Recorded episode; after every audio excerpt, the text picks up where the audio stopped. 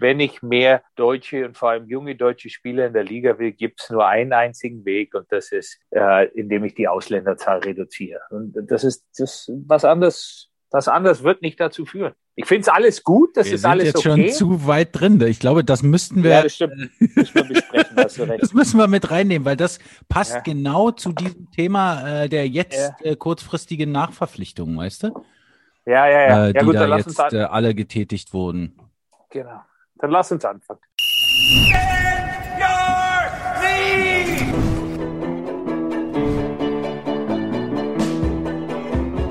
Präsentiert von TheFan.fm.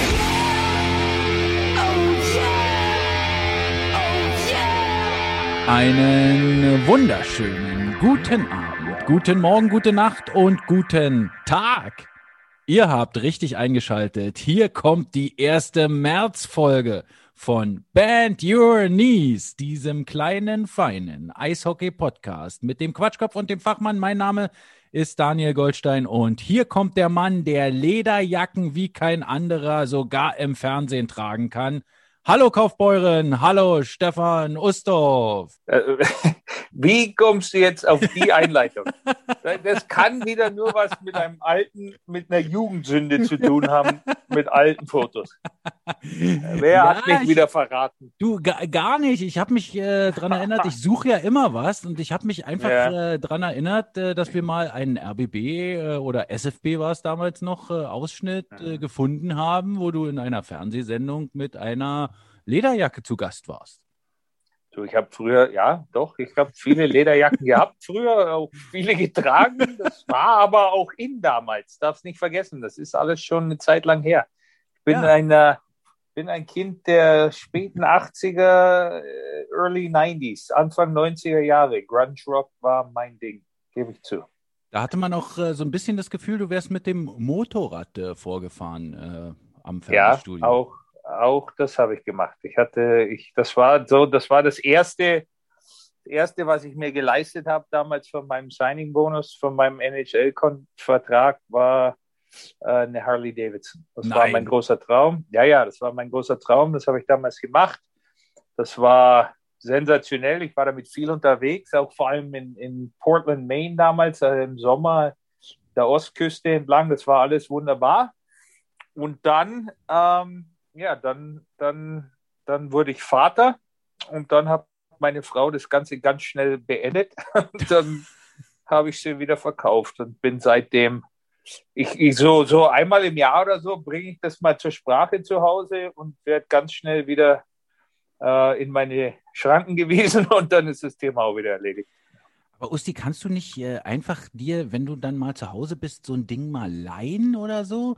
Es gibt doch, äh, ich weiß, als wir in Kalifornien waren, da gibt es so eine privaten äh, Leihgeschichten. Da kann man äh, Mhm. einfach irgendwie äh, Sachen im Internet irgendwie mit einer App runterladen und da gibt es Ja. Leute, die einfach ihre privaten Autos weiterverleihen. Das gibt es doch bestimmt mit Harleys auch. Du, pass auf, ich, ich erkläre dir das jetzt ganz einfach. Ich habe zu meiner Frau gesagt, da habe ich gesagt, du, das, ich, ich lasse mir das doch nicht einfach verbieten von dir. Ich kaufe ich, ich kauf mir einfach eine und wenn ich mir in Deutschland eine kaufe, während ich dort beim Arbeiten bin, dann kannst du ja eh nichts dagegen sagen. Und dann hat sie nur kurz gelacht und hat gesagt, so überhaupt kein Problem, mach doch du, was du willst. Wenn dir auf dem Ding was passiert, komme ich nicht mal zu deiner Beerdigung. Und damit war das, und damit war das Thema ganz schnell wieder erledigt. Ach, Ja. Ich, äh, ich Ja. mag ihr, ihre Pointiertheit. Sehr. Ja, sie war, sie war da sehr direkt. Sie hat so ein bisschen gelächelt dabei und gesagt, hab dich lieb, Schatz, alles gut. Wenn irgendwas passiert, dann hoffentlich, hoffentlich kümmert sich jemand darum, weil ich mach's nicht. Okay, also du sollst nicht Ja. mal einmal fahren.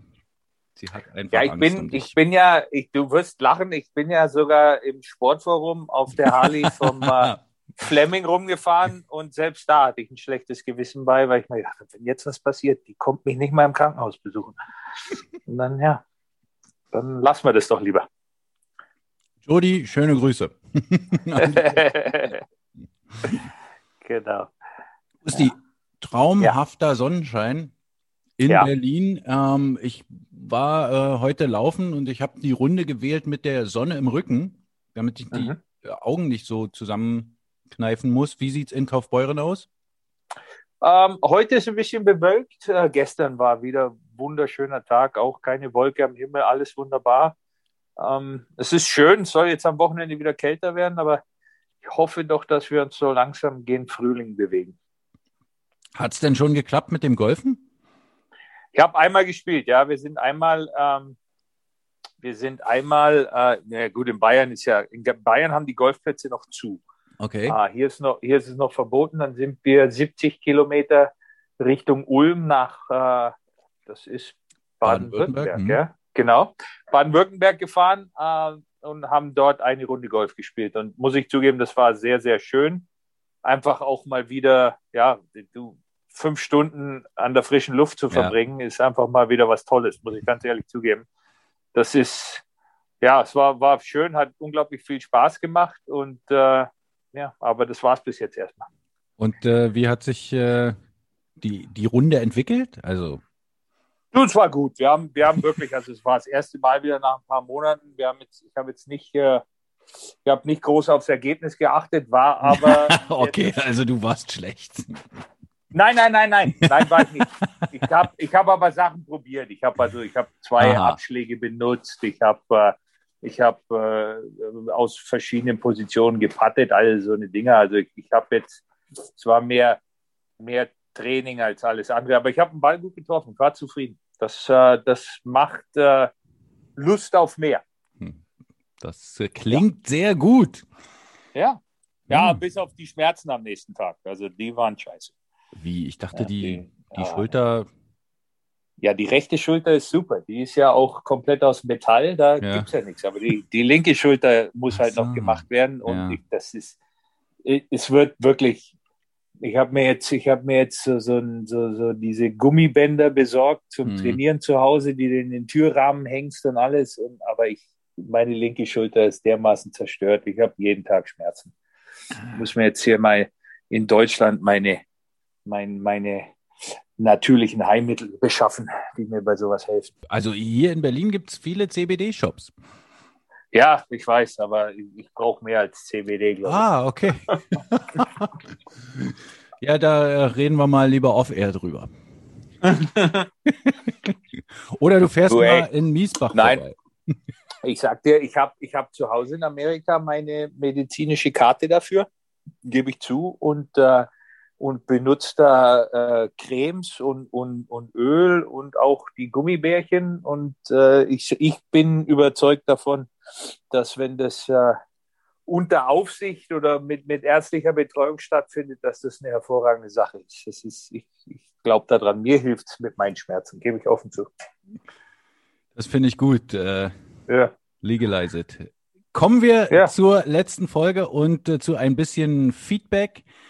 Wir haben ja die beiden Dresdner zu Gast gehabt, mit denen wir uns am Anfang ein bisschen schwer taten, aber dann kamen ja doch noch äh, ein paar ganz coole Geschichten.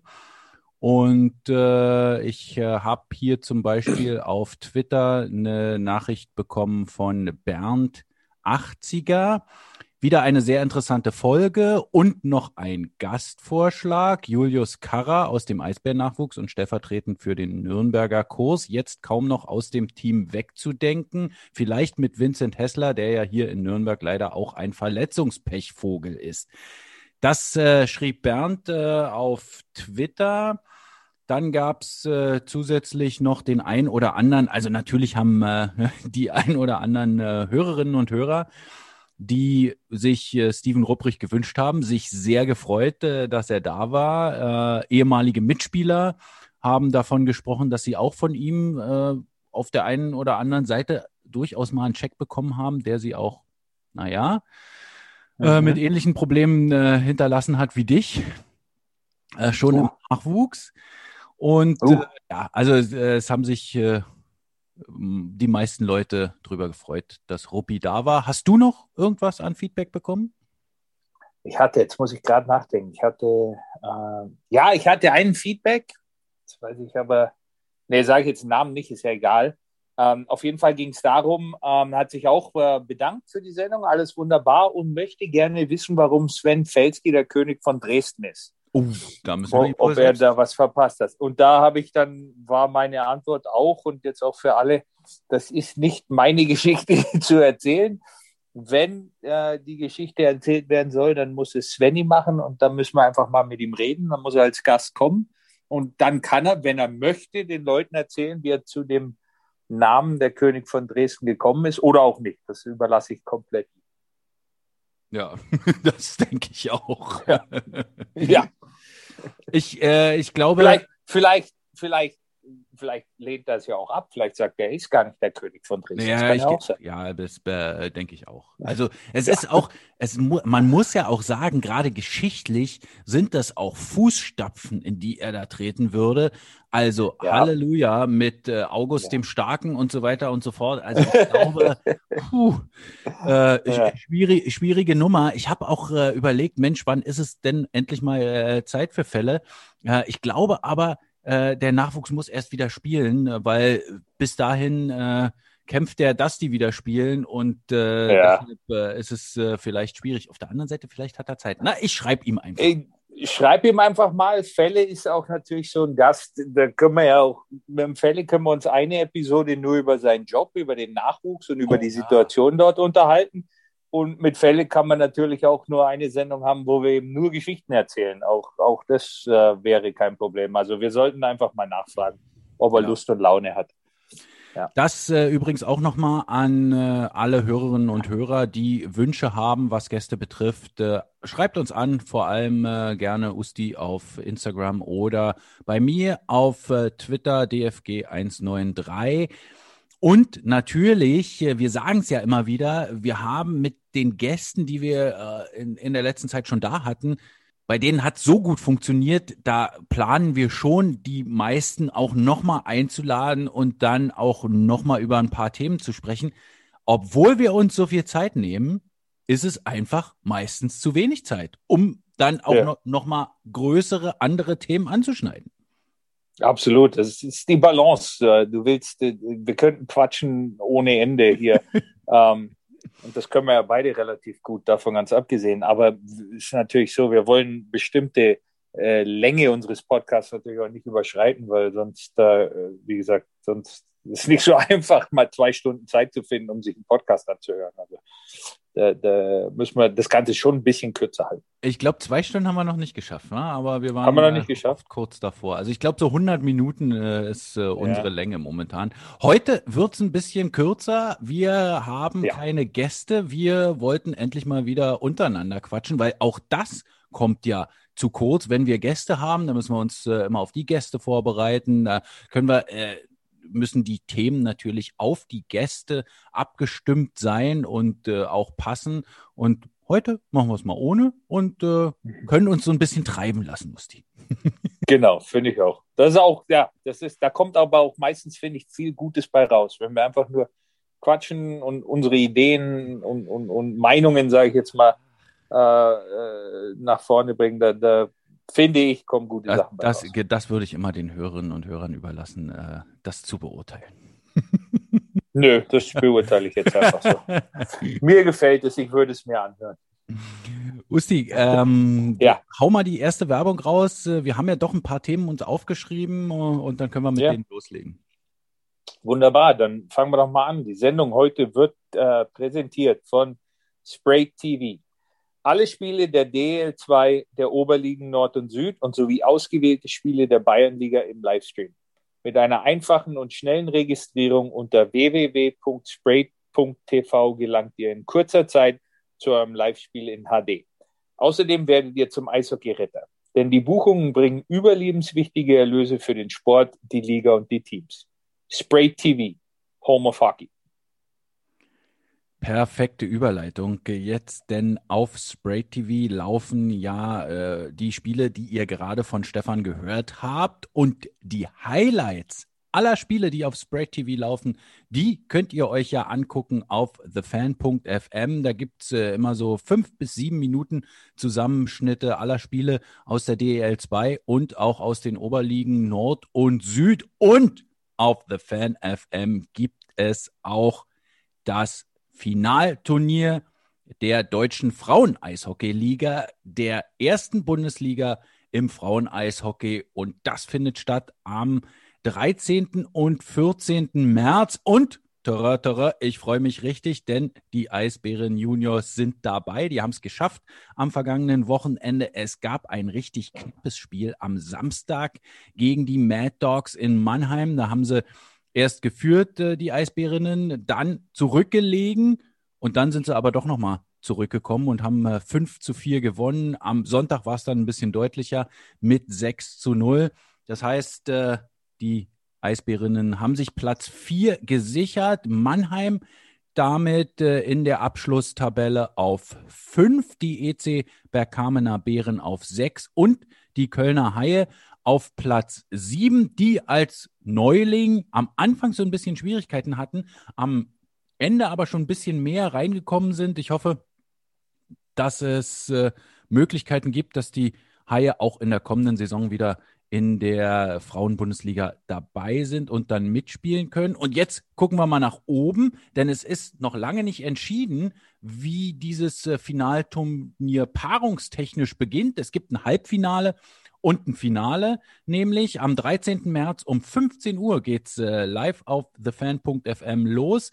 Da werden die Eisbären Juniors äh, spielen und zwar gegen den Erstplatzierten und das wird entweder der ERC Ingolstadt sein. Äh, treue Hörerinnen und Hörer unserer Sendung äh, können sich erinnern, dass wir da schon mit äh, Nicola Eisenschmidt drüber gesprochen haben. Die wird dann hoffentlich mit auf dem Eis sein.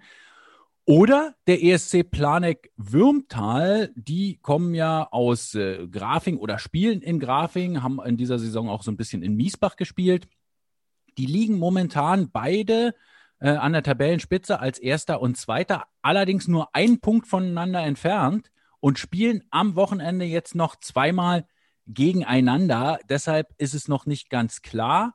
Nach jetzigem Stand äh, wären die Partien ERC Ingolstadt äh, gegen Berlin und dann äh, ESC Plan Eck gegen den ECDC Memmingen. Memmingen ist nämlich der vierte oder das vierte Team im Bunde und äh, die liegen momentan auf Platz 3 der DFEL.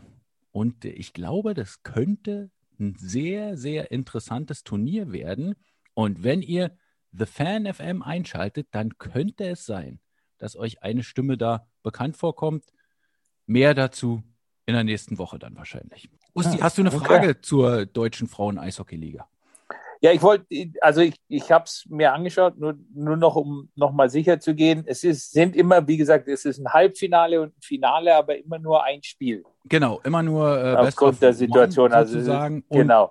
Und dann ähm, gibt es auch ein Spiel um Platz 3 noch am Sonntag. Ja, ja, ja. Das ist natürlich äh, äh, aufgrund der Situation so geschuldet.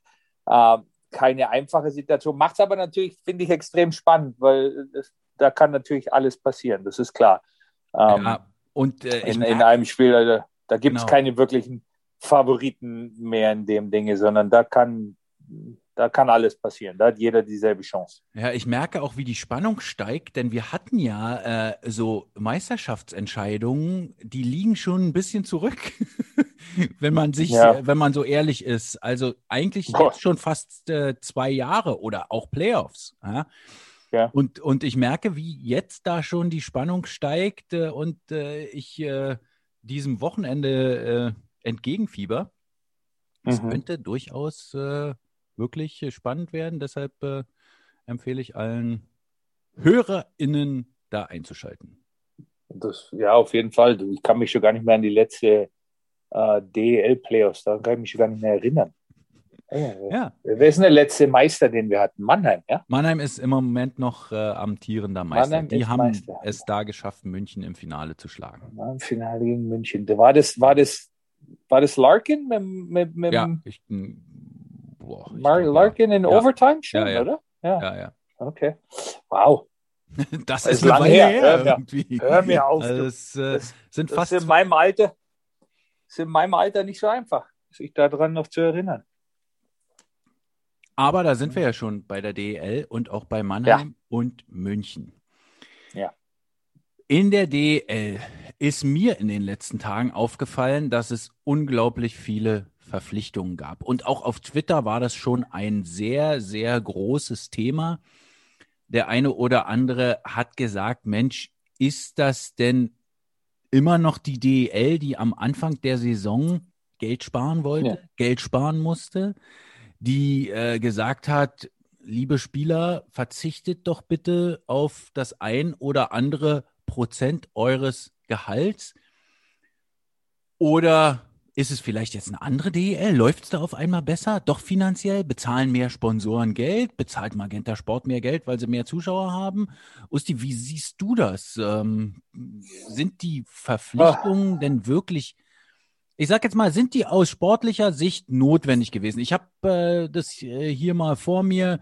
München äh, hat nochmal jemanden verpflichtet, Mannheim hat verpflichtet, Augsburg hat zwei Spieler, glaube ich, verpflichtet, nämlich einen Torwart noch geholt und äh, äh, dann äh, Brad McClure, dann äh, drei. Lane, Lane Virus auch noch. Augsburg hat drei Spieler dazu. Den noch ausgeliehen. Ja. Ja. Ähm, dann hat äh, Düsseldorf nochmal äh, reagiert auf Aha. Verletzungen. Äh, die Eisbären, das hatten wir letzte Woche schon angesprochen. Ähm, ja, und äh, ja, also da, da gab es ja. vor, vor, der Deadline quasi noch ein paar Verpflichtungen. Nürnberg, nicht zu vergessen, äh, die haben noch Dennis Lobach ausgeliehen von München. Wobei, da würde ich noch mal sagen, also da kann ich mir jetzt nicht vorstellen, dass die da viel, viel Geld für bezahlen. Nee, ich, ich glaube, das ist wieder so eine Sache. Das ist jetzt, äh, da muss man wirklich, glaube ich, bei jeder Verpflichtung absolut ins Detail gehen. Okay, ist das, ja, eine, ist das, eine, Ver ist das eine Verpflichtung, die ähm, einen sportlichen Hintergrund hat aufgrund der Situation des jeweiligen Vereins? Ist es einfach nur eine Situation, wo man auf Verletzungen reagieren muss? Ähm, Augsburgs Torhüterverpflichtung ist äh, wahrscheinlich eine Verpflichtung, ja gut, da bleibt ihm nichts anderes übrig. Oliver Roy äh, hat sich äh, langfristig verletzt zum jetzigen Zeitpunkt, wird sechs bis acht Wochen ausfallen mit, mit, mit was aussah wie eine Knieverletzung. Ja gut, die müssen jemand verpflichten für die Position ähm, weil sie, ja, geht halt nicht anders. Kann ich nachvollziehen, völlig verständlich. Ähm, äh, ist Sean Collins in Mannheim ein Muss? Na, mit Sicherheit nicht. Mannheim ist Erster, spielt sehr gut, hat äh, genügend Leute, aber es ist halt eine Verpflichtung, die man in Mannheim getätigt hat, weil man, äh, weil man sich noch besser auf, auf die entscheidende Saisonphase vorbereiten will und gerüstet sein will.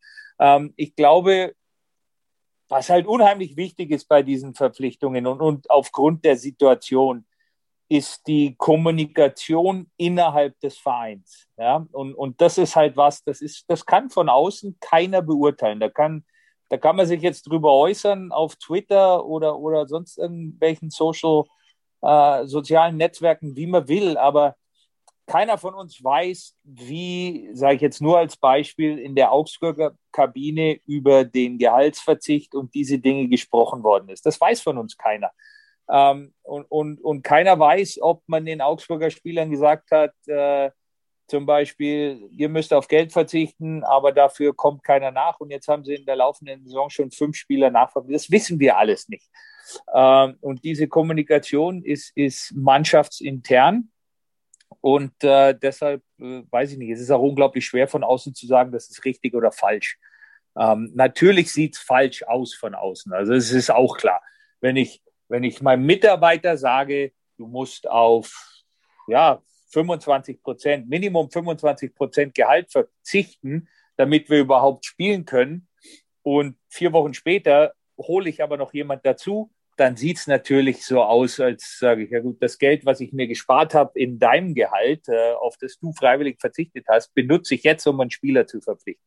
So sieht es nach außen hin aus. Mhm. Aber ob die Situation dann wirklich so ist, das kann keiner von uns wirklich beurteilen. Das ist, da, das weiß ich, da kommt es dran auf. Ist Geld geflossen noch von Sponsoren? Gab es andere Einnahmen?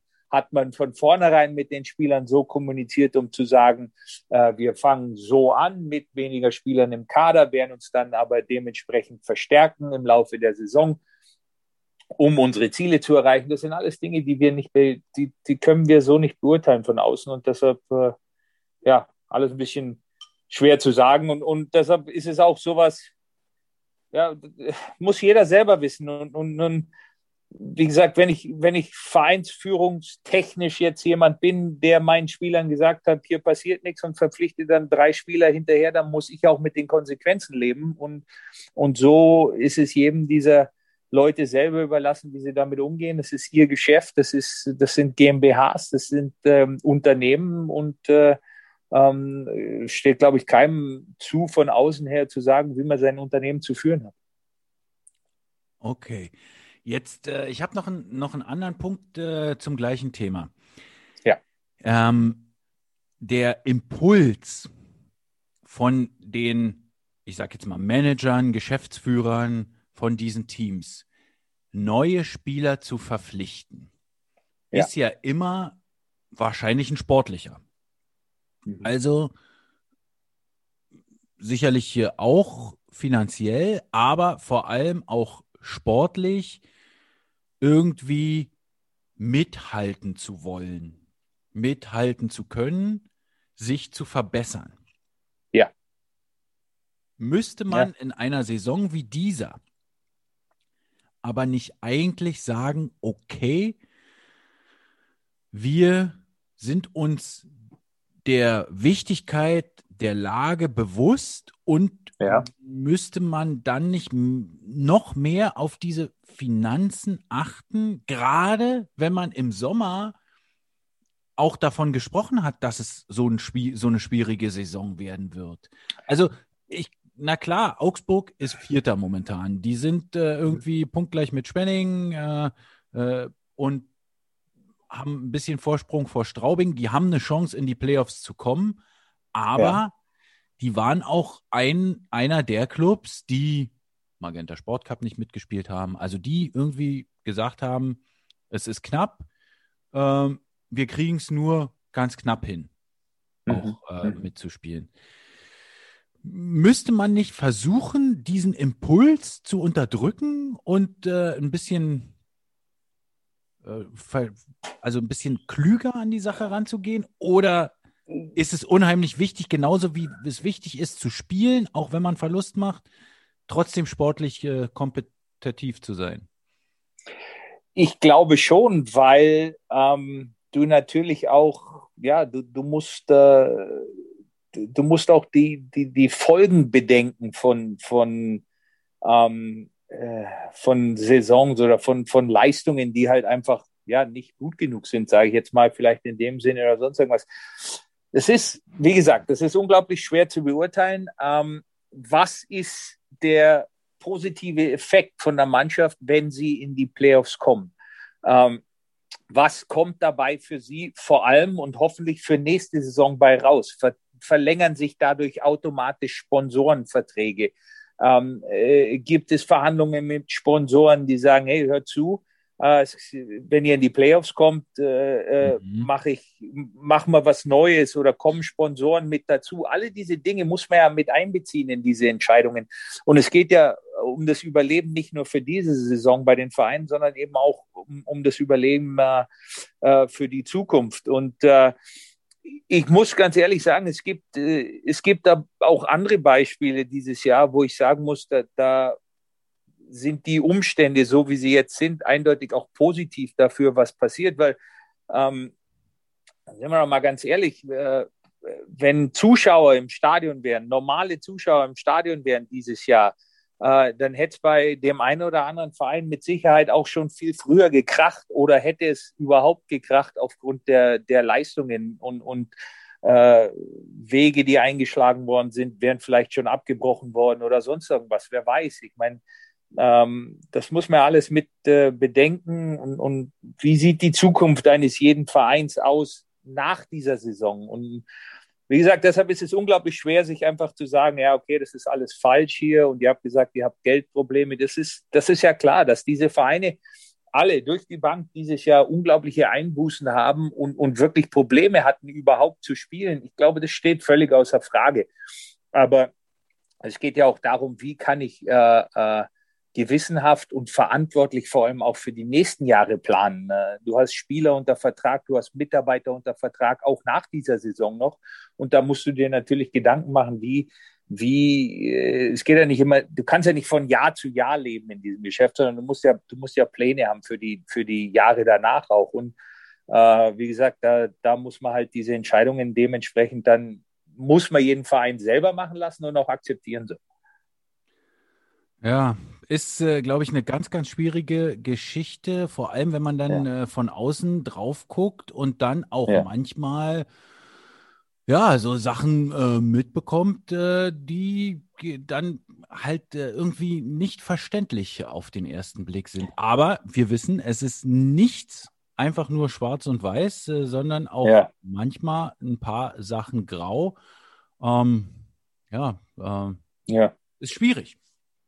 Es ist nicht, also es, es ist genau, ich glaube, das ist der beste Weg, es zu beschreiben. Es ist nicht schwarz und weiß. Du kannst nicht einfach sagen, hey, so ist es, sondern äh, äh, jeder, jeder muss Entscheidungen treffen. Und, und wie gesagt, Geschäftsführer von einem DEL-Club zu sein und derjenige zu sein, der die Entscheidungen zu treffen hat, das ist mit Sicherheit nicht so einfach, weil äh, du bist verantwortlich für, ja, sage ich jetzt mal, Minimum 30 bis 40 Mitarbeiter. Und du kannst da nicht einfach, ja, sagen, ja, ich mache das jetzt mal für ein Jahr und dann, und dann kümmere ich mich im, äh, ja, im Anfang Juni drum, wie es in der nächsten Saison weitergeht. So, so, so funktioniert es in unserem Geschäft nicht. So funktioniert es ja fast in keinem Geschäft. Und deshalb äh, äh, wäre es schön, wenn man, wenn man äh, diesen Leuten vielleicht ab und zu ein bisschen mehr vertraut, indem man einfach sagt, okay, die werden schon wissen, was sie tun.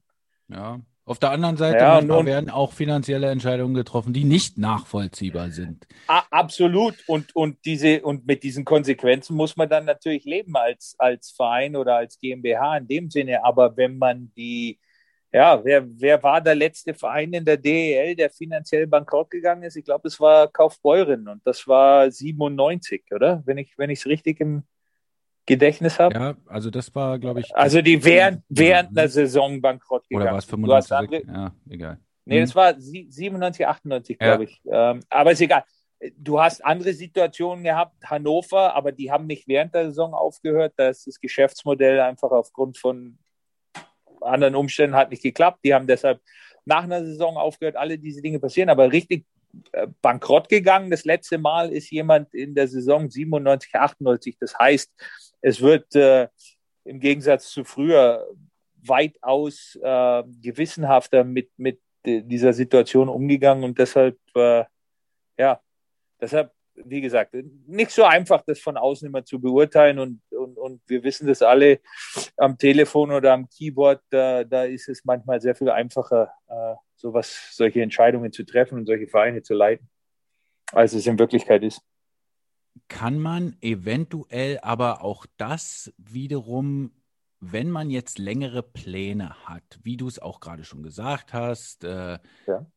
beim einen oder anderen Club ist es so, dass der Druck vielleicht nicht so groß ist, dadurch, dass die Zuschauer nicht in der Arena sind. Und deshalb äh, können Pläne leichter verfolgt werden, vielleicht. Ja, ja.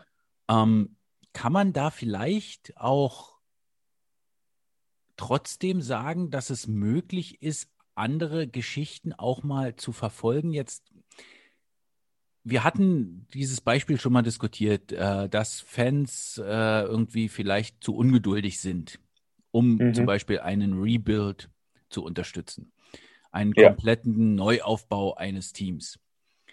Ja. Würdest du denn äh, vielleicht einfach nur sagen, okay, wenn jetzt die Fans dahinter stehen würden, dann würde ich das Ja. auch machen? Also jetzt einfach nur rein hypothetisch, es gäbe von außen keinen Druck, aber du würdest trotzdem immer nur viel verlieren. Ja, gut, dann, das, das ist ja das, das ist ja, Weil ich, äh, wei- komplett- weißt du, weißt du, wo, wo, Ja, ja. worauf ich hinaus will? Ich habe nämlich auch das Genau. Gefühl, dass dieser, dieser Siegeswillen von den Managern, die ja meistens selber vorher mal Spieler waren, oder auch von den Trainern, die, äh, die, die haben so diesen unbedingten Siegeswillen, dass die alles versuchen, um zu gewinnen. Alles. Ja, Ja. und, und Ja. nur, nur noch mal 500 Euro in der Ecke rauskratzen, um äh, vielleicht doch noch mal einen neuen Spieler, der vielleicht doch noch mal äh, irgendwie drei Tore schießt und das aber um nur um vielleicht doch noch ein bisschen zu gewinnen, obwohl es vielleicht von außen nicht unbedingt notwendig ist? Ich sage jetzt mal so, ähm, das ist ein ganz schmaler Grad, den du da wanderst, finde ich. Natürlich kommt der Fakt, dass du immer gewinnen willst.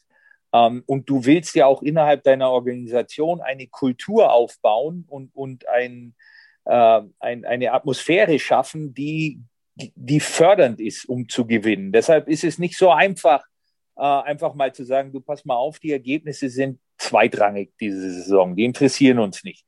Das mhm. ist das falsche Zeichen, ja? Äh, du, weil du dann eben ganz schnell in die Situation kommst, in denen äh, in denen deine Mannschaft dann, und das ist nun mal einfach auch Fakt in, in, in Deutschland oder im Sport allgemein, sage ich jetzt mal, dass dann Spieler ganz schnell anfangen, sich Gedanken zu machen, naja, ist ja okay, ähm, die Ergebnisse sind euch im Augenblick zweitrangig. Wir wollen hier was Neues aufbauen, aber dann fangen die Spieler natürlich an zu überlegen, bin ich Teil dieses Neuaufbaus, diese, diese, oder, oder bin ich jetzt hier nur zar, um, um Zeit tot, totzuschlagen?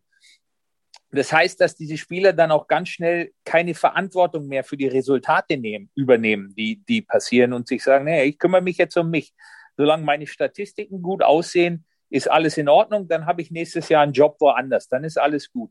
Und dann geht ganz schnell die Verantwortung innerhalb der Mannschaft verloren, ähm, weil ein, ein Rebuild in diesem Sinne in Deutschland, was in Nordamerika, Rebuild ist einfach zu erklären, in dem Sinne, weil ich sage, wenn ich jetzt auf junge Spieler setze, äh, die Ergebnisse sind zweitrangig, dann habe ich davon auch einen Vorteil. Das heißt, ich drafte viel höher. Ich kann mir da einen Spieler besorgen über den Draft, der vielleicht sogar das Gesicht meiner, meiner, ähm, äh, meines Vereins komplett verändert. Sprich Sidney Crosby, sprich Connor McDavid.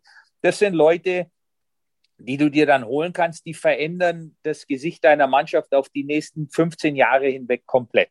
Mhm. Ja, das gibt's bei, das gibt's bei uns nicht. Das heißt, was, was, welchen, welchen Vorteil hast du in, in so einem Rebuild? Ja, eigentlich gar keinen. Ähm, wie überzeuge ich neue Spieler davon, dadurch, dass bei uns jeder ein Free Agent ist? Jeder Spieler hat immer und überall das Recht, dahin zu gehen, wo er hin will. Also muss ich in meinem Verein natürlich auch ein, ein, eine Kultur schaffen, die Spieler anzieht. Okay, wie, wie bringe ich Spieler dazu, zu mir zu kommen? Ja, mhm. warum, wie überzeuge ich Spieler davon, zu meinem Verein zu kommen? Was ist mein Plan? Was ist meine Vision? Was sind meine kurzfristigen, mittelfristigen, langfristigen Ziele für meinen Verein? Und wie kriege ich die richtigen Spieler dazu, sich mir anzuschließen? Und, und, und da, wenn ich dann sage, die Ergebnisse sind komplett zweitrangig, dann wird es sehr, sehr schwer, finde ich, auch die richtigen Spieler zu finden, die dann zu dir kommen. Weil, weil dann, gut, dann kommt ein Agent und sagt, du, das ist alles kein Problem. Ich habe den Spieler, der ist sehr gut, dein Verein, alles wunderbar. Wenn du mit deinem Rebuild fertig bist und die Ergebnisse dann wieder dementsprechend wichtig sind und du was erreichen möchtest, dann ruf mich an, dann können ja. wir uns über den Spieler wieder unterhalten. Das ist, das funktioniert bei uns alles nicht so einfach. Das ist, Rebuild ist was, was in Deutschland meiner Meinung nach in dem Sinne auch nicht wirklich funktioniert. Du kannst deine Philosophie ändern, ob du jemand bist, der, sage ich, äh, sämtliche Ausländerlizenzen benutzt oder nicht, oder, oder, oder äh, von der Philosophie her eher auf eine erfahrene alte Mannschaft setzt oder mit einer jungen Mannschaft was erreichen möchte. Das sind alles äh, Dinge, sicherlich Philosophie kannst du verändern. Rebuild in dem Sinne funktioniert nicht, meiner Meinung nach, weil, ja, was, was was bekommst du dafür? Wie, wie, wie soll das funktionieren, wenn, wenn du keine höhere Draft-Position bekommst und dich automatisch verstärken kannst, nur weil du schlechte Ergebnisse eingefahren hast? Ja, also es ist alles, das ist bei uns alles nicht so einfach. Ähm, ich finde, ähm, die Ergebnisse, wie gesagt, hauptsächlich auch wegen der, wegen der Kultur und wegen der Atmosphäre, die du innerhalb deines Vereins natürlich kreieren willst, dürfen Ergebnisse nie zweitrangig sein. Okay. Ähm, sie, ja. sie, müssen, sie müssen in deine Zielsetzung hineinpassen. Du kannst natürlich sagen, du, wir sind im Augenblick, wir, wir haben bestimmte Spieler längerfristig an uns gebunden. Wir wissen, dass diese Spieler Zeit brauchen, um ihr Potenzial zu erreichen. Das heißt, wir wissen, dass wir in den nächsten zwei Jahren kämpfen müssen, in die Playoffs zu kommen. Aber dann, aber, aber du musst natürlich auch Verbesserungen sehen. Du, du, du, äh, wenn deine Zielsetzung, sage ich jetzt mal, deine kurzfristige Zielsetzung nicht, wenn das nur bestimmte Dinge sind, willst du trotzdem sehen, dass du dich von Woche zu Woche verbesserst. Ja, deine Ergebnisse, äh, die können nicht einfach durchgehend schlecht sein. Du musst sehen, dass da was passiert in die richtige Richtung auch. Und dann, dann kannst du, finde ich, dem zielgerecht arbeiten. Aber, aber dieses äh, Ergebnisse können nicht zweitrangig sein. Das, das funktioniert bei uns nicht. Das ist meine aber, Meinung. Aber wenn du sagst, bei uns, äh, dann gibt es ja auch anscheinend Modelle, wo das ja. funktioniert. Und äh, wir, also ich finde, na klar, du hast natürlich recht. Wenn man jetzt was dafür bekommt, dass man ja.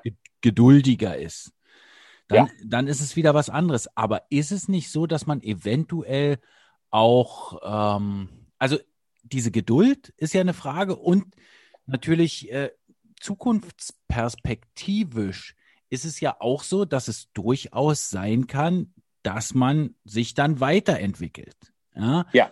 Also äh, ich sag jetzt mal Krefeld. Ja, äh, Krefeld ja. Äh, hat jetzt aus der Not gedrungen. Die haben sicherlich auch ein paar äl ältere Spieler. Äh, Konstantin Braun, äh, na klar, irgendwie dabei. Dann äh, ein, ein paar Letten, äh, ein paar Russen, äh, Lesio, Olsen und so weiter und so fort. Aber sie haben ja jetzt auch ein paar junge Spieler geholt. Sie haben jetzt äh, auch gerade schon die ersten Verlängerungen bekannt gegeben. Okay, Lolle, äh, klar, äh, Leon Niederberger. Dazu kommt äh, jetzt äh, Alex Blank, der verlängert hat, äh, zum Beispiel. Mhm. Ähm, Mirko Sacher. Sacher ist jetzt kein ja. junger Spieler, glaube ich. Ähm, nee, der ist von den vier Spielern, die verlängert haben, langfristig ist nur ein Junge dabei. Genau. Äh, ja. da, da äh, ist, äh, Raun, Niederberger und Sacher sind keine jungen Spieler. Genau. Also, genau. muss man auch sagen. Ja. Okay. Ja. Aber, aber sie haben ja äh, irgendwie äh, noch irgendwie den einen äh, Glessel hatten sie jetzt äh, nachverpflichtet, dann Luca Hauf lizenziert. Ähm, das heißt, sie haben äh, jetzt, sie bringen junge Spieler zum Einsatz. Ja, ja. und äh, machen aus der Not eine Tugend, wenn man jetzt zum Beispiel sagt, okay, wir sind jetzt ganz unten und weiter unten als Krefeld kann man momentan ja nun wirklich nicht sein in der DL. Das ja. heißt, in der nächsten Saison, äh, lass sie normal laufen, ähm, erwartet ja keiner von Krefeld irgendwie Platz 6, ja, um, mhm. ja. um äh, irgendwie direkt sich in den Playoffs zu qualifizieren. Das heißt, sie könnten theoretisch ja einen jungen und vor allem vielleicht auch etwas günstigeren Weg weitergehen. Na klar, das hast du hier auch schon gesagt, braucht man auch ältere, gute Führungsspieler, die die Jungen führen, aber mhm. vielleicht nicht ganz so viele und vielleicht nicht immer wieder den letzten sozusagen dann nochmal. Ist das nicht vielleicht möglich, dass man da vielleicht auch mal zurücktritt und sagt, okay, wir reißen uns hier jetzt zusammen und da müssen wir jetzt dann doch mal durch, auch wenn wir dann nur Zwölfter werden und immer noch nicht äh, die Pre-Playoffs schaffen. Das ist unser Ziel sowieso erst in zwei Jahren, weil dann mhm. die Spieler, die wir jetzt haben, irgendwie soweit sind. Okay, bin ich 100% deiner Meinung. Dafür ist dieses Jahr auch für mich die perfekte Situation. Ja, ja dieses Jahr genau. das perfekte Jahr nächstes Jahr, okay, du, du gehst jetzt diesen Weg, okay, du, du gehst diesen Weg, du entscheidest dich dazu, du gehst in die Saison mit einer extrem jungen Mannschaft, von der du dir in zwei, drei Jahren viel versprichst, Potenzial, alle diese Dinge, und du bist äh, Mitte Februar 14. mit äh, vier, acht Punkten Rückstand. Was passiert dann? Weil was, ab was gibt es nächstes Jahr wieder, was wir dieses Jahr nicht haben? Abstieg. Die wechseln. Ach so, Abstieg, Abstieg. Ja, okay. Abstieg. Ja. Ja, und richtig. du weißt ganz ja. genau, wie das ist. Da ja. kommt die Panik. Da kommt sofort die Panik. Gerechtfertigterweise so, weil ein, ein Abstieg aus der DEL für viele Vereine, ja, das ist der Super-GAU. Das, ist, das, das kann das Ende der, der, der Gesellschaft bedeuten. Da braucht man nicht reden. Das ist einfach so. Ja, äh, das muss nicht sein, aber das kann sein. Ja, Und also der da, Abstieg ist natürlich ein sehr äh, drohendes ja, äh, Schwert. Es ist, ja, das ist, das ist schwer. Und wer hat dann in der Situation die Eier in der Hose zu sagen, nee, ich bleibe bei meinem Weg, ich gehe dem bis zum Ende weiter, weil was hat er denn davon, wenn er dann absteigt mit dem Weg? Wer, wer bleibt denn, wer, wer dankt Ja. ihm denn dann dafür, sage ich jetzt mal? Nein, richtig. ähm, von den jungen Spielern, denen er die Möglichkeit gegeben hat, als Verein zu sagen, du kriegst bei mir diese Chance, du kannst dich bei mir entwickeln. Was macht, was, wenn er dann absteigt, was machen die jungen Spieler? Die sind alle weg. Die sind alle weg, die gehen alle sofort zu einem anderen DEL-Verein. Natürlich auch völlig gerechtfertigterweise, um in der Top-Liga zu bleiben. Und deshalb ist, ist, ja, ist es einfach Okay. unfassbar schwer, so ein komplett du kannst, du kannst es schrittweise machen, du kannst es in kleinen Gruppen machen, aber du musst, vor allem wenn der Abstieg relevant ist, musst du competitive, du musst, du musst in der Lage sein, dieses, das zu vermeiden, sage ich jetzt mal, um nicht deine komplette Gesellschaft zu gefährden. Das, das ist einfach so. Ja, hast du recht. Umso kritischer Ja. sehe ich es eigentlich in dieser Saison. Äh, verstehe Ja. Augsburg nur bedingt und äh, ja, würde mir auch äh, ja so ein bisschen mehr Vertrauen bei dem einen oder anderen großen Club in die bestehenden Spieler wünschen. Mannheim, München, Berlin. Ja, ja, ja, doch, das ist ja in, als Fan oder auch als jemand, der, der hofft, dass, dass junge Spieler Eiszeit kriegen und alle diese Dinge, das ist, das ist eine perfekte Welt, wo man sagt, nee, ich bleibe jetzt bei dem, der 20-Jährige darf das jetzt machen und ich glaube, dass ich mit ihm was gewinnen kann. Das ist aber, mein Gut, der, der Druck innerhalb so, so dieser Organisation und der Druck auch erfolgreich zu bleiben, äh, um deinen, deinen Sponsoren gegenüber, deinen Investoren gegenüber auch, auch diese Rechenschaft abzulegen, da, dass du weißt, Klar. was du tust oder dass das alles Sinn und Zweck macht, der ist riesengroß. Und Man deshalb, muss es auch verkaufen, na klar. ja, und, und, und wie gesagt, das ist halt die andere Frage. Was passiert denn, wenn ich einfach mal äh, ganz offen und ehrlich mit der Situation umgehe als, als Verein und verkaufe den Leuten das so oder kommuniziere den Leuten wirklich komplett so, was ich vorhabe? Krefeld ist da so eine Situation jetzt, ja. Die sagen, sie wollen diesen Rebuild, sie machen auf jung und was weiß ich und haben aber elf Ausländerlizenzen schon vergeben, bevor die Saison überhaupt anfängt. Also, weißt du, wie ich meine? Das- Das sind so auf der einen Seite das sagen, aber was anderes machen. Ja. Äh, das passt alles irgendwie nicht zusammen. Ja, äh, äh, von daher, wie gesagt, das ist, ich glaube, je, je offener und ehrlicher du das Ganze kommunizierst nach außen hin, an deine Fans hin und an deine Sponsoren hin und auch an die Presse hin, äh, desto besser. Ich bin, das weißt du genau, äh, ich, ich bin jemand, der sagt, du, ich äh, werde dir immer die Wahrheit erzählen, weil dann brauche ich mir zwei Tage später keine Gedanken mehr darüber machen, was ich gesagt habe, weil Ja. ich weiß, ich, ich habe dir, ich hab dir, ob dir meine Wahrheit, äh, ob, ob ich dir jetzt das gefällt oder nicht, ob das richtig ist oder falsch ist, das ist ja gar nicht der Punkt. Aber ich brauche nicht zweimal drüber nachdenken, was ich vor drei Tagen gesagt habe. Ähm, und das ist halt, das passiert halt bei vielen bei uns im, im deutschen Eishockey so, dass ja, was gesagt und getan wird, ist nicht immer unbedingt äh, ein und dasselbe. Das ist richtig. Mensch, das war jetzt ein äh, schwer heavy Einstieg. Ich glaube, wir brauchen Ja. jetzt mal irgendwie was, äh, was Leichtes. Usti, Ja. ich hab, äh, als ich gestern Abend äh, Eishockey geguckt habe, und ich kann dir sagen, ich weiß gerade schon gar nicht mehr, was ich da überhaupt geguckt habe. Ich habe dann äh, Ja. auch wieder umgeschaltet, weil es einfach auch wieder so viel war, was dann Ja. äh, da lief. Ich glaube, Köln lief auf alle Fälle gestern, richtig? Köln war gestern, äh, Köln-Iserlohn war gestern, war, ja. Köln-Iserlohn und Genau. vorher war Äh, Mün- Ingolstadt, München, Ingolstadt, ja. München, genau. Ing das habe ich auf alle Ingolstadt, München, genau, Ja, genau. genau. Ja.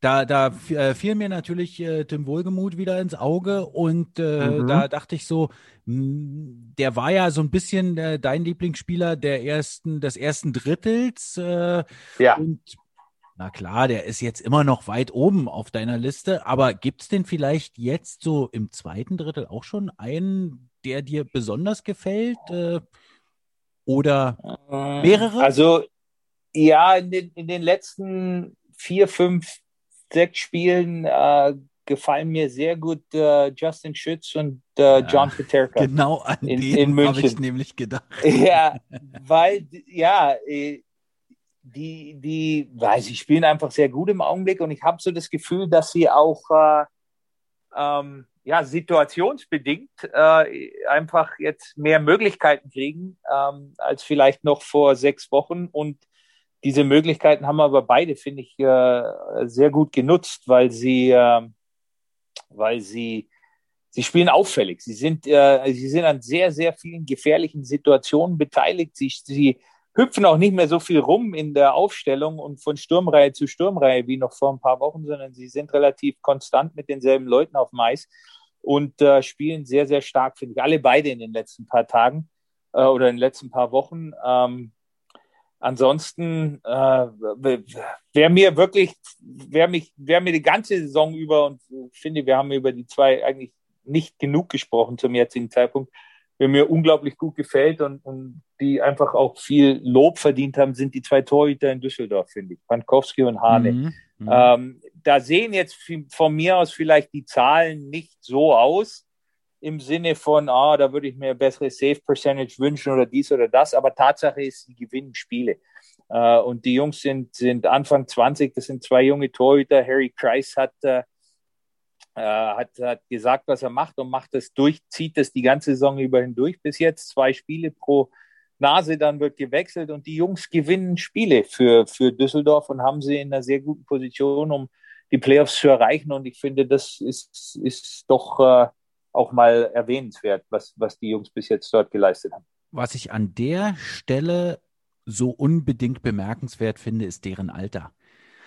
Torhüter ja. brauchen ja meistens noch zwei, drei Jahre länger, irgendwie, ja. äh, warum auch immer, um äh, die gewisse Ruhe zu haben. Vielleicht liegt es auch an der Spielpraxis, dass sie einfach auch nicht so viel Spielpraxis bekommen in jungen Jahren, äh, normalerweise. Und äh, deshalb äh, unglaublich äh, hohen Respekt da äh, vor Düsseldorf, äh, was die da durchziehen. Hast du vollkommen recht, bin ich absolut. Ja, ja. Ja, und sie sind auch, wie du sagst, Torhüter, sagt man, brauchen ja immer ein bisschen länger, aber wenn ich den zwei jetzt zuschaue, muss ich ganz ehrlich zugeben, hm, die sind schon. Vielleicht, vielleicht vielleicht sehen wir das alles, äh, ja. vielleicht habe ich das über Jahre hinweg falsch beurteilt. Vielleicht, äh, vielleicht muss man einfach mal sagen, scheiß drauf, der macht mhm. das jetzt und fertig. Ja, ähm, ja also die zwei äh, finde ich wirklich, finde ich ganz toll, äh, was die machen. Julius Karre in Nürnberg muss ich wieder nennen. Ist einfach gut zu sehen, wie, wie er sich entwickelt hat, wie er zum, zum festen Bestandteil geworden ist auf der Abwehr in Nürnberg. Ist und, also, gut zu sehen. Äh, Julius äh, äh, liebe Grüße, falls du uns hörst, äh, ist ja. so, ein, so ein wirklich so ein klassisches Beispiel von einem, der sich quasi von unten nach hoch äh, gearbeitet hat und seine Chancen genutzt hat, oder? Also ja, äh, absolut. irgendwie äh, von Weißwasser, also erstmal wurde er ja von den Eisbären nicht unter Vertrag genommen, richtig? Mhm. Ist nein, ja dann nach, nein, wurde er nicht, genau. Genau, ist ja dann nach Weißwasser gegangen, wurde von Weißwasser unter Vertrag genommen, hat mhm. äh, da dann regulär durchgespielt, zweite Liga, war ja jetzt dann in Bayreuth äh, die ganze Zeit und wurde dann nach oben geholt und hat mhm. irgendwie die Chance genutzt, oder? Er, äh, absolut. Er, er hat, äh, wie gesagt, ich ja, bevor die DL angefangen hat, äh, sehr viel DL 2 natürlich auch gesehen und er hat mich da schon äh, wirklich sehr, sehr positiv überrascht in, in Bayreuth. Der, ja, er, das, ist, das, das ist so ein Fall, da muss man natürlich sagen, ein bisschen Glück gehört dazu. Bayreuth hatte unglaublich viele Probleme, äh, hat einen sehr kleinen Kader gehabt, er, er, er musste spielen und ja, aber dann ist natürlich immer die Frage, was machst du mit der Zeit, die dir gegeben wird? Wie nutzt du die Möglichkeit? Und er hat sie genutzt. Er hat sie zuerst in Bayreuth genutzt und dann ist die Situation entstanden, dass in Nürnberg Bedarf war und dann ist er dorthin gegangen und dann hat er auch ganz schnell diese Situation für sich ausgenutzt und hat sich etabliert und äh, das ist dann so, so ein, so ein, ja, wie soll ich das sagen? Das ist für mich immer so ein Beispiel, weil du weißt es genau, ich kann es nicht leiden, wenn Spieler sagen, ah, der hat mir das Vertrauen ja, gegeben. Ja, ja. Das, das, kann, das, ist Quatsch. Also meiner Meinung nach ist das Blödsinn, weil äh, Selbstvertrauen gibt man einem nicht. Selbstvertrauen muss man sich erarbeiten. Und ein Vertrauen eines Trainers musst du dir auch erarbeiten. Ein Trainer gibt dir kein Vertrauen nur, weil du eine schöne Frisur hast oder sonst irgendwas, sondern Vertrauen erarbeitest du dir. Und wenn du nicht in der Lage bist, äh, deine Leistung zu bringen während des Trainings, während des Spiels, dann gibt dir auch kein, kein Trainer lange das Vertrauen. Das passiert einfach nicht. Das ist ein Profigeschäft. Vertrauen in dem Sinne bekommst du, weil du dir das verdienst und weil du dir das erarbeitet hast. Äh, das ist mir egal, ob du 19 bist oder ob du 36 bist. Das ist völlig wurscht. Äh, sicherlich hast du ab einem bestimmten Alter eine längere Leine aufgrund deiner Leistung in der Vergangenheit. Aber auch da, äh, wenn du über einen langen Zeitraum hinweg deine Leistung nicht bringst, dann hast du auch kein Vertrauen vom Trainer. Und Julius Karrer hat sich das Vertrauen, das er jetzt von äh, Frank Fischöder bekommt, erarbeitet und verdient durch seine Leistungen und nicht, weil man sagt, oh, das ist ein junger Spieler, dem vertraue ich jetzt einfach mal die nächsten drei Monate lang. So funktioniert das nicht. Naja, ja, ich bin absolut bei dir, Usti, würde dir nie widersprechen, aber ein bisschen mehr würde am Anfang dem einen oder anderen helfen, dass er sich schneller entwickelt, glaube ich. Will ich jetzt nicht. Ja, groß, nein, hast du. hast nicht, du. Kein, kein großes, weil äh, Julius einfach ein, ein, ganz anderes Beispiel ist. Äh, ja. Äh, will, ich, will ich jetzt keine Diskussion draus machen, aber bei dem einen oder anderen äh, könnte es ja, gut, du siehst, aber, helfen, wenn man sich mit denen nein, äh, mehr beschäftigt. Da hast du recht, aber da, da, das kommt dann, das siehst du dann aufgrund des Potenzials hin. Hat ein Tim Stützle letztes Jahr in Mannheim natürlich ein bisschen mehr Vertrauen gehabt am Anfang oder ein bisschen öfter die Chance bekommen, auch mal einen Fehler zu machen und dann trotzdem weiterzuspielen? Ja, die hat er bekommen. Warum? Weil man über die Jahre davor im Nachwuchs und auch im Training gesehen hat, dass das, das Potenzial, was da ist, ist einfach enorm hoch. Deshalb muss man so einem Spieler auch mal die Möglichkeit geben, einen Fehler zu machen und aus seinem Fehler zu lernen. Das gehört dazu. Und da hast du recht.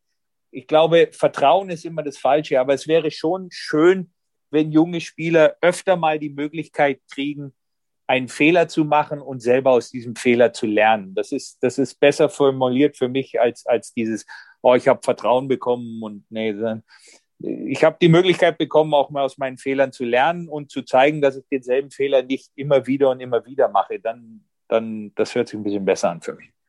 ja, genau. Okay, äh, da haben wir uns ja wieder geeinigt. Ähm, mir, mir fallen noch ein paar Namen ein, äh, die mir irgendwie so beim äh, Angucken, so in der letzten Zeit, äh, da müssen wir jetzt nicht ganz so groß drüber reden. Ähm, ich bin äh, beeindruckt, weil ich ihn früher immer auf der Gegenseite hatte und immer mhm. dachte, also das war, war immer so ein richtiger Feind, ja. Philipp Gugel. Ja. Also der ist wirklich, äh, also ein wirklich ein guter Eishockeyspieler, verdammt nochmal. ja, war er aber schon immer. Ja, ich weiß, wahrscheinlich, aber wahrscheinlich, wahrscheinlich konntest du deshalb nicht leiden. Das genau. Ist ja, das ist ja eigentlich wenn er, wenn er, wenn er schlecht gewesen wäre, wäre er nicht aufgefallen. Ähm, nein, Philipp Gugeler ist ein toller Spieler, hat jetzt gerade, glaube ich, seinen 700. DEL-Punkt ja, gemacht. Stimmt, genau. Dafür auch äh, eine Riesengratulation. Ähm, äh, gestern äh, war Yannick Seidenberg mit, äh, hat Patrick ja. Köppchen überholt, glaube ich, mit 1072 oder 1027, das weiß ich jetzt nicht mehr. Weiß ich auch nicht, der Schuss. Auf jeden Fall äh, über 1000 Spiele, Köppchen überholt, auch dazu ja. äh, Hut ab, ist, ist eine sensationelle Leistung und äh, es passieren wieder schöne, schöne Sachen. Genau, weil wir gerade genau. auch in dieser äh, Sparte sind. Alex Bartha ja muss man ja. auch sagen, ist ja nicht mehr der Jüngste. Äh, und nee. äh, ich muss aber sagen, dem traue ich es zu, weil der so ein ehrgeiziger Typ ist. Ja. Dem habe ich es vor der Saison durchaus zugetraut, die Saison so zu spielen, wie er sie jetzt spielt. Aber trotzdem muss man es mal erwähnen, finde ich. Ja, finde ich auch. Ähm, der Alex ist eigentlich jetzt seit, seit äh, doch seit, seit Jahren schon, vor allem in seiner Produktion, in, der Art und Weise, wie er spielt, extrem konstant. Ähm, ich glaube, wenn man sich seine Zahlen anschaut über die, die letzten fünf Jahre hinweg, da, da gibt es kein großes Auf und Ab, äh, sondern es ist konstant gut. Ähm, er ist auch jemand, äh, wenn du, wenn du Düsseldorfer Spieler hörst, wenn sie, äh, wenn sie Interviews geben oder wenn sie über ihn sprechen oder wenn es dann, dann fällt sehr, sehr oft der Name Alex Barter, was, was Führungspersönlichkeit angeht und Vorbildsfunktion angeht. Und das ist immer ein sehr gutes Zeichen dafür. Äh, und wir kennen ihn beide, als er noch ein junger Kerl war. Er war, hat vor Ehrgeiz, ist er fast explodiert. Ähm, und ich glaube, das ist immer noch so und, und deshalb ist er auch in der Lage, weiterhin diese konstant guten Leistungen zu bringen, obwohl er nicht mehr der Jüngste ist. Auf alle Fälle, genau so sehe ich es. Und ja. er hatte natürlich auch gute Lehrer in Berlin. Äh, sein erster Zimmerpartner war, glaube ich, Keith Aldrich. Also. Ach du meine Güte. Tja, Aldi. Uh, uh. Aldi war verrückt. Äh, ich möchte bitte nicht äh, vergessen, äh, Lukas Reichel zu erwähnen. Der oh, ja. momentan, also ich weiß nicht, durch seinen Slow Start habe ich das Gefühl, fliegt so ein bisschen unterm Radar, ist aber ja Teil der großartigen äh, Fönö-Reihe. Ja, ja.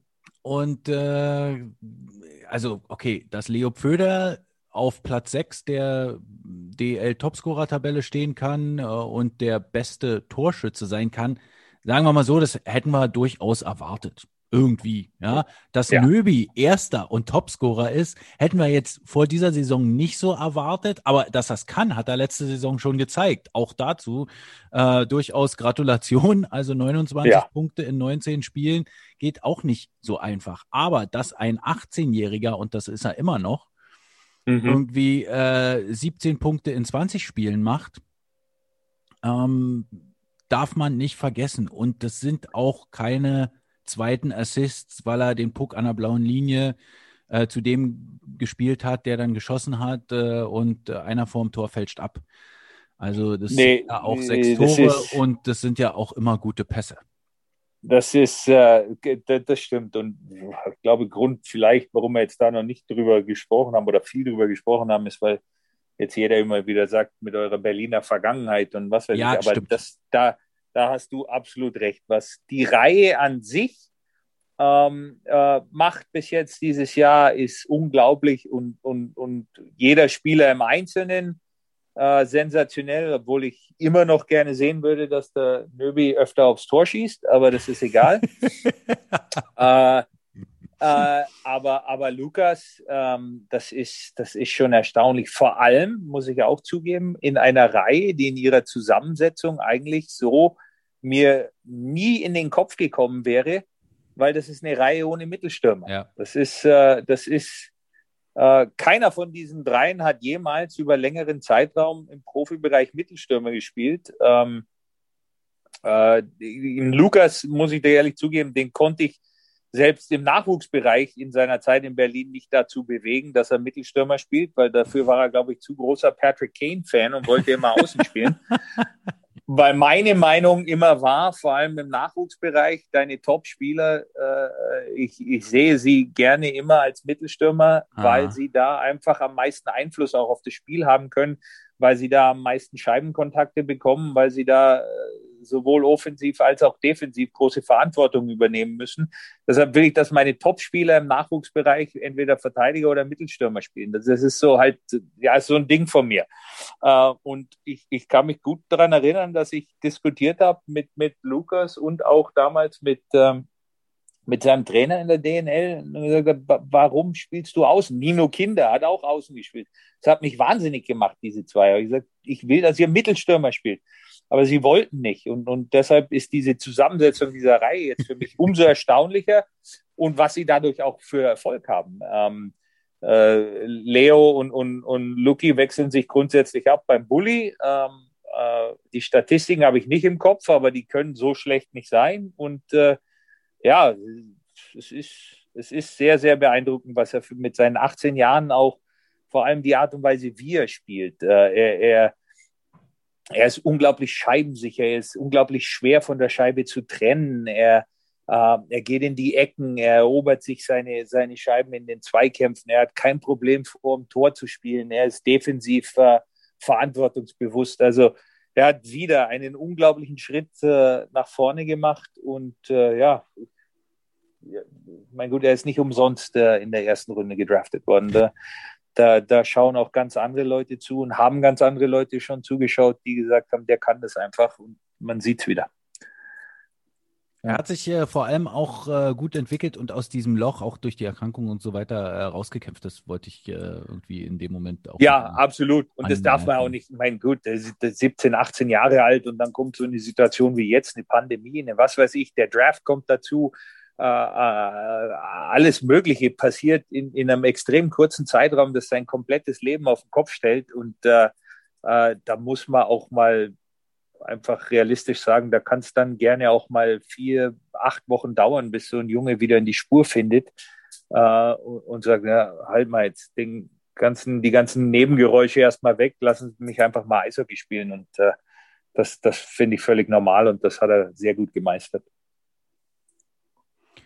Okay. Dann äh, haben wir, glaube ich, äh, da auch den einen oder anderen abgearbeitet. Da würden uns sicherlich, Mhm. also ich glaube, wir könnten über viele, viele, viele Spieler sprechen. Äh, nicht nur über alle positiv, aber auch, es gibt ja viele positive Geschichten. Ich, also ich, eins mal muss ich ja nochmal sagen. Also Jonas Müller aus Karlshorst, das neue Tor aus Berlin, ja. Ja, Äh, Der, der hat, glaube ich, auch endlich wieder, äh, also der hat jetzt, glaube ich, den Olympia Blues überwunden, äh, zwei Jahre später und äh, ist jetzt, äh, ist jetzt endlich wieder auf dem richtigen Weg.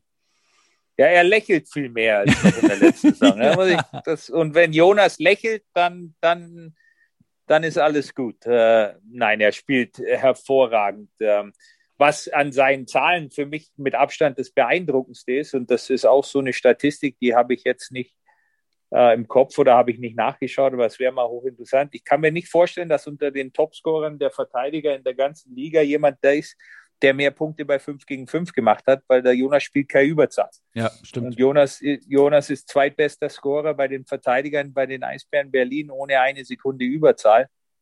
Das, äh, das sind hervorragende Werte. Äh, und die darf man, die darf man äh, gerne mal applaudieren. Und, und es freut mich für ihn. Äh, seine Plus-Minus-Statistik ist hervorragend, natürlich aufgrund dessen, dass er seine Punkte bei, bei 5 gegen 5 macht. Und äh, es ist schön zu sehen, dass er diesen nächsten Schritt jetzt auch gegangen ist. Äh, ich habe immer dran geglaubt, dass, dass dieses offensive Potenzial bei ihm auch vorhanden ist. Äh, gebe klar zu, dass er es nicht immer gezeigt hat oder, oder vielleicht bis jetzt auch noch nicht gar nicht gezeigt hat. Aber diese Saison sieht man einfach auch, dass, dass auch dieser Teil seines Spiels sich weiterentwickelt hat und, und durchaus vorhanden ist. Toni Söderholm, watch this. ja, ja, wir haben, wir haben ja, wir sind ja nie, wir sind ja nie, äh, wie soll ich sagen, wir haben ja nie rausgefunden, warum Ja, man beim Deutschland Cup nicht Richtig. dabei war. Wir haben Ja. nie nachgefragt oder so, aber ich glaube, mit dem, was er jetzt im Augenblick macht, ähm, äh, gehört er einfach ganz klar in die Nationalmannschaft. Da, da besteht, glaube ich, kein Zweifel. Und dort könnte er auf Und halt! Treffen- Oh, ja. Jetzt, jetzt muss ich ganz kurz, muss ich noch, wenn wir jetzt schon über, über Spieler sprechen und Leistungen sprechen und alles, dann muss ich auch sagen, für mich, den, den muss ich jetzt auch einfach erwähnen.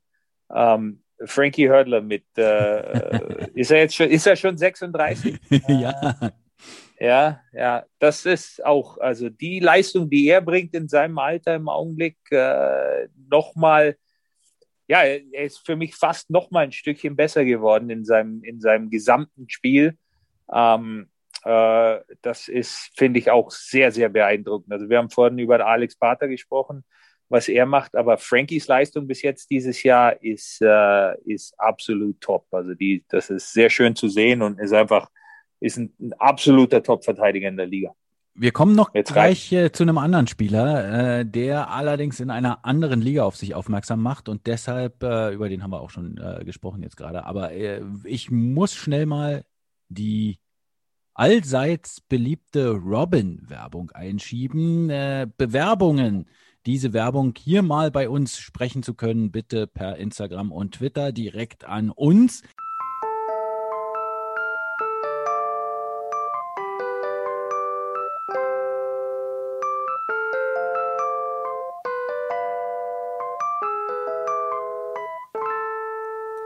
Robin steht für natürliche Headwear und die ersten Caps komplett frei von Plastik und Polyester. Jetzt shoppen und mit dem Code BYK15 15% Rabatt im Shop von Robin erhalten. 100% natürliche Materialien wie Bio-Baumwolle, Merino-Wolle sowie umweltfreundlichen Leinenstoff, der in einer kleinen Leinenweberei entsteht, machen die Produkte einzigartig. Den Online-Shop findet ihr unter robin-shop.com und mit dem Code BYK15, ich erwähnte es bereits, erhaltet ihr 15% Rabatt auf eure gesamte Bestellung. Robin, naturally stylish. Usti, es geht um Tim Ja. Stützle. Ja, Tim Stützle ist nämlich, warte, ich will die äh, richtige Bezeichnung finden, damit ich sie dir vorlesen kann. Der ist nämlich gewählt worden in der NHL ja, genau. zum, oh, ich finde es nicht, verdammt, ich habe es mir extra aufgeschrieben. Neuling des Monats Februar. ja, genau, Rookie of the genau Month. so ist. Genau. Rookie of the Month, Februar war Tim Stützle. Äh, ich glaube, es waren sieben Punkte, nee, zehn Punkte in 14 Spielen, drei Tore, sieben Assists. Ähm, ja, also wie gesagt, eine Rookie des Monats. Das ist schon das ist eine Hausnummer. Ja, muss ich auch sagen. Ja. Gibt es denn Ja, ansonsten es ist- aus Nordamerika, Osti, noch äh, andere Geschichten außer Tim Stützle? Also, da wissen wir. Also, Nico Sturm. Nico Sturm, Nico genau. Sturm hat, äh, hat in Minnesota jetzt schon drei Tore gemacht, hat sich dort wirklich äh, komplett etabliert jetzt als, als, wie man immer so sagt, Everyday NHL-Player. Hat, äh, er hat in den Playoffs schon mal getroffen, letzte Saison, hat aber jetzt sein erstes reguläres Saisontor erzielt, äh, dann gleich zwei in einem Spiel, glaube ich, gemacht und sein drittes hinterher. Spielt in, in Minnesota eine sehr gute Rolle. Äh, gut, äh, Osti, du Tobi Rieder hat, raschelst gerade. sorry.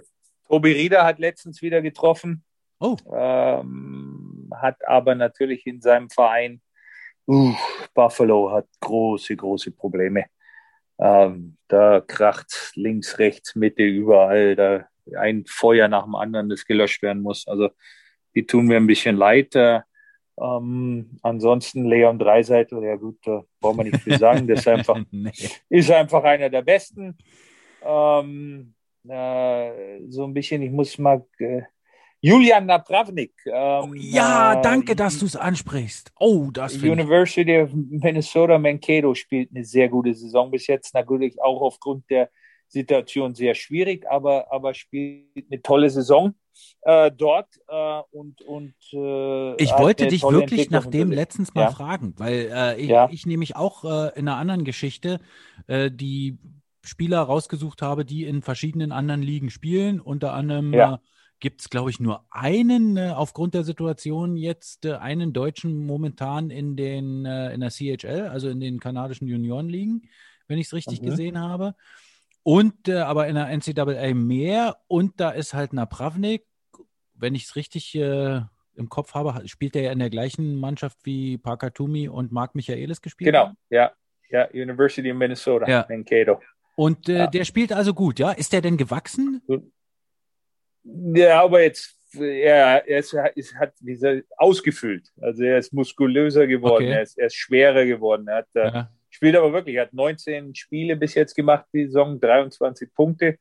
Das ist, das sind sehr gute Werte äh, fürs College Hockey. Äh, das ist, äh, ja, es ist seine dritte Saison dort. Er ist in jeder Saison hat er sich bis jetzt verbessert, ist in jeder Situation, jeder Saison besser geworden.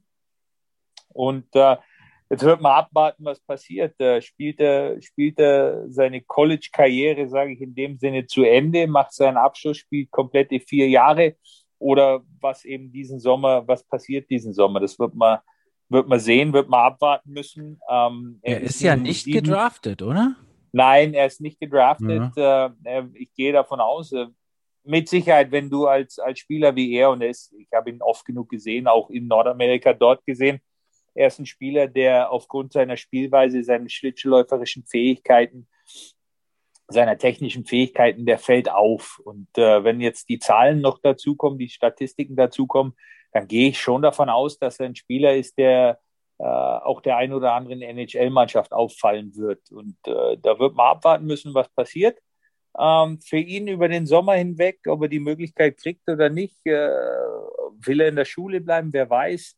Äh, auf der anderen Seite. Er, ist, äh, er hat äh, auch im Nachwuchs sehr viel Zeit in Mannheim verbracht. Auch das würde mich jetzt nicht wundern, wenn er da auftaucht. Mhm. Ähm, ja, äh, er ist auf jeden Fall, er, er ist ein, er ist ein, ein Top-Talent, obwohl er ja schon ein bisschen älter ist. Er ist ein 97er Jahrgang, das heißt, er ist 23, wird dieses Jahr 24, also er ist jetzt kein junger Hupfer mehr.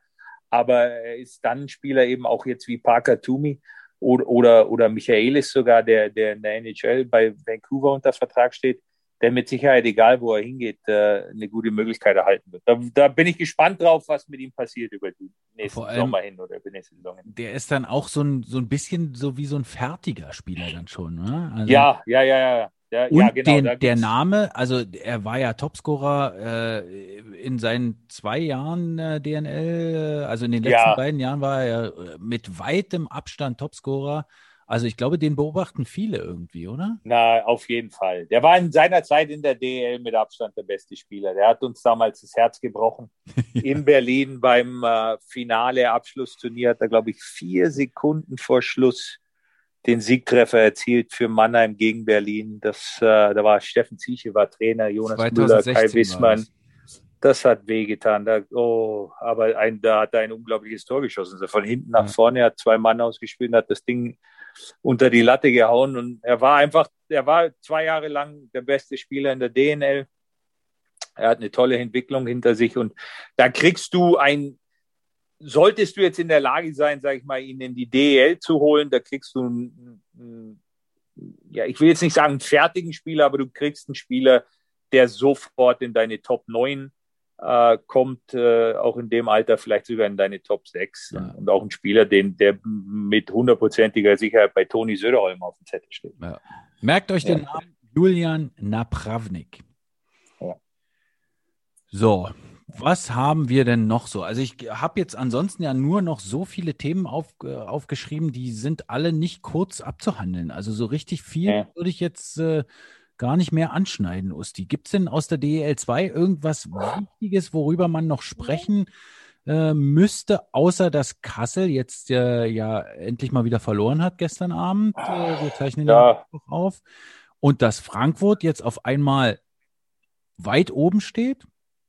Ja, gibt's aus Frankfurt steht. Freiburg, äh, spielt Jake denn endlich wieder? Nein, Jake spielt leider noch nicht, hat Ah. äh, weiterhin große Probleme mit dem Rücken. Hm. Ähm, ist, ist schwierige Situation mit Jake, spielt leider nicht. Freiburg an sich sehr gut, hat neun ihrer letzten zehn Spiele. Die haben in, Frei, in Frankfurt in der Verlängerung verloren. Das war die erste Niederlage nach neun Siegen in Folge. Mhm. Die haben sich also wirklich absolut etabliert oben. Frankfurt, Frankfurt hat nochmal, auch in der DL2 äh, gab es nochmal sehr viele äh, Veränderungen in den Kadern. Mhm.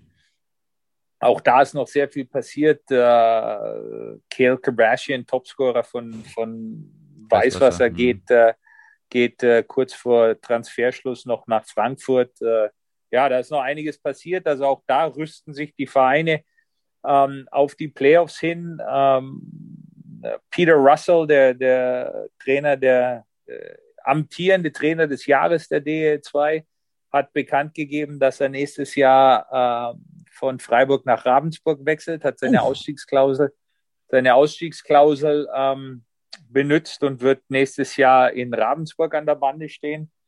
Äh, ja, das ist passiert. Also auch da passiert äh, einiges, was Veränderungen angeht, Teams angeht. Äh, die Mannschaften rüsten sich jetzt äh, nochmal für, für die Playoffs, für den Push. Du hast drei Mannschaften, die aufsteigen können, aufsteigen wollen. Äh, Kassel, Bietingheim und Frankfurt. Und die, äh, ja, die muss ich jetzt auch dazugeben. Kassel und Frankfurt, denen räume ich eigentlich wirklich absolute Chancen ein. Und ja, obwohl ich natürlich auf Freiburg hoffe, gehe ich offen davon, also ich gehe ehrlich gesagt davon aus, dass die DL nächstes Jahr mit 15 Vereinen dann stark geht. Mhm.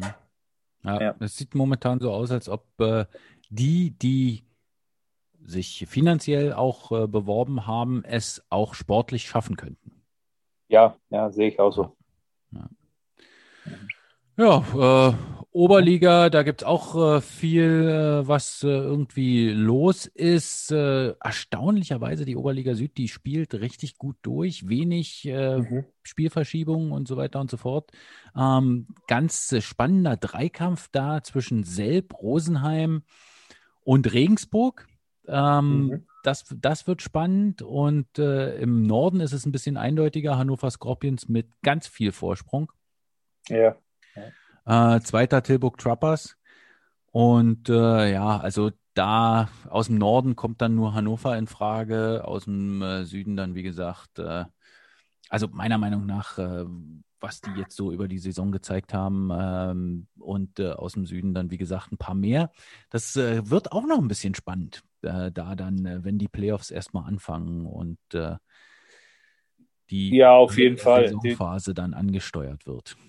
Vor allem, weil es auch so schwer zu beurteilen ist, immer diese. Du hattest immer, früher hat man immer gesagt, der Norden ist so viel besser als der Süden in der Oberliga und bla bla bla. Oder, oder andersrum war es, glaube ich. Der Süden war so viel besser. Nee, genau, der Mhm, Süden der war Süden, so viel ja, besser als der Norden. Und, und dann auf einmal ist es Halbfinale und es sind vier Vereine aus dem Norden. Also ähm, das ist immer unglaublich schwer zu beurteilen. Da muss man wirklich äh, abwarten, was passiert, wenn über Kreuz gespielt wird äh, in den Playoffs und dann ja, aber im Augenblick äh, sieht schon so aus, als Hannover, als wäre Hannover so ein bisschen äh, ja eine Klasse für sich selber. Aber, aber das einfach mal abwarten.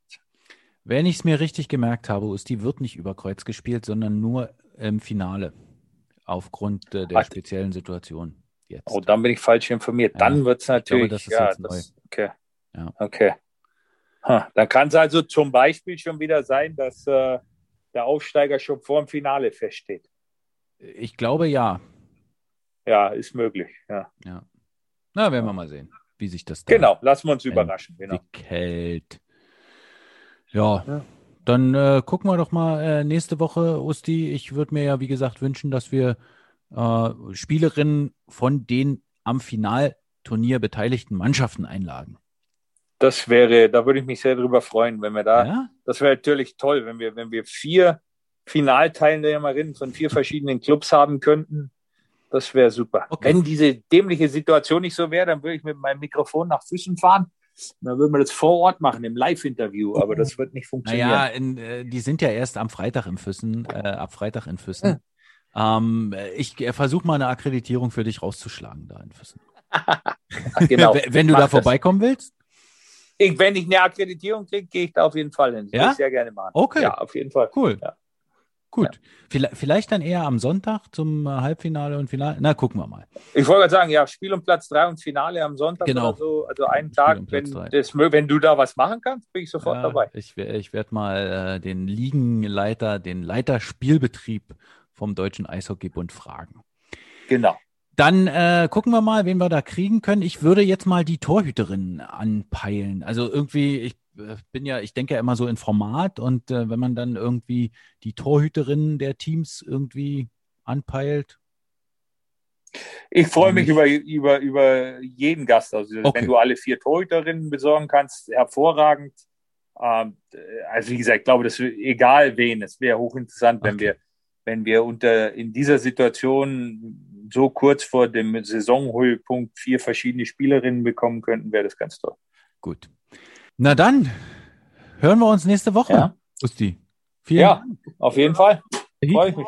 Alles klar. Bis dann. Schluss aus und vorbei.